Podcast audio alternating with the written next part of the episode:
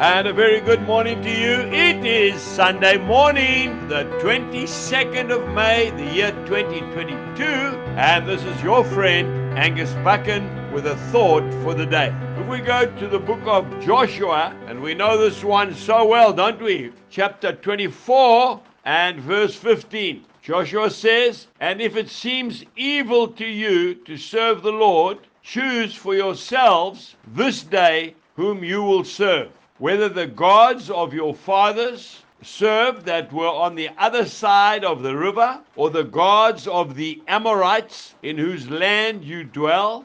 But as for me and my house, we will serve the Lord. You know, life is full of choices.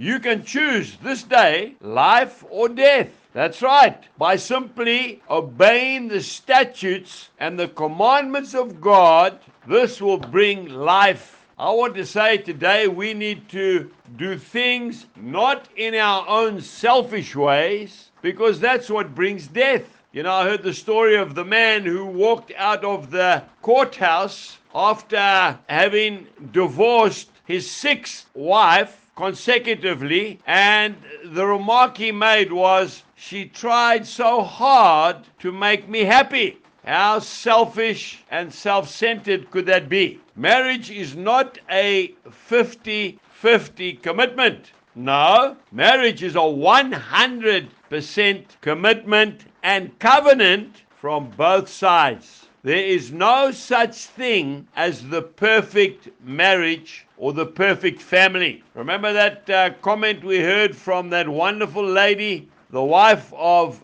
the great evangelist, Dr. Billy Graham? They asked her a question Have you ever thought of divorcing him? She said, Divorce? Never. Murder? Often. I can see the ladies all smiling. By the grace of God, and our own decision, we've got to work on our marriages and on our family relationships. Just one more scripture I really need to leave with you today. It's a beautiful scripture. It's found in the book of Ecclesiastes, chapter 4, and I'm reading from verse 9. Two are better than one because they have a good reward for their labor. For if they fall, one will lift his companion.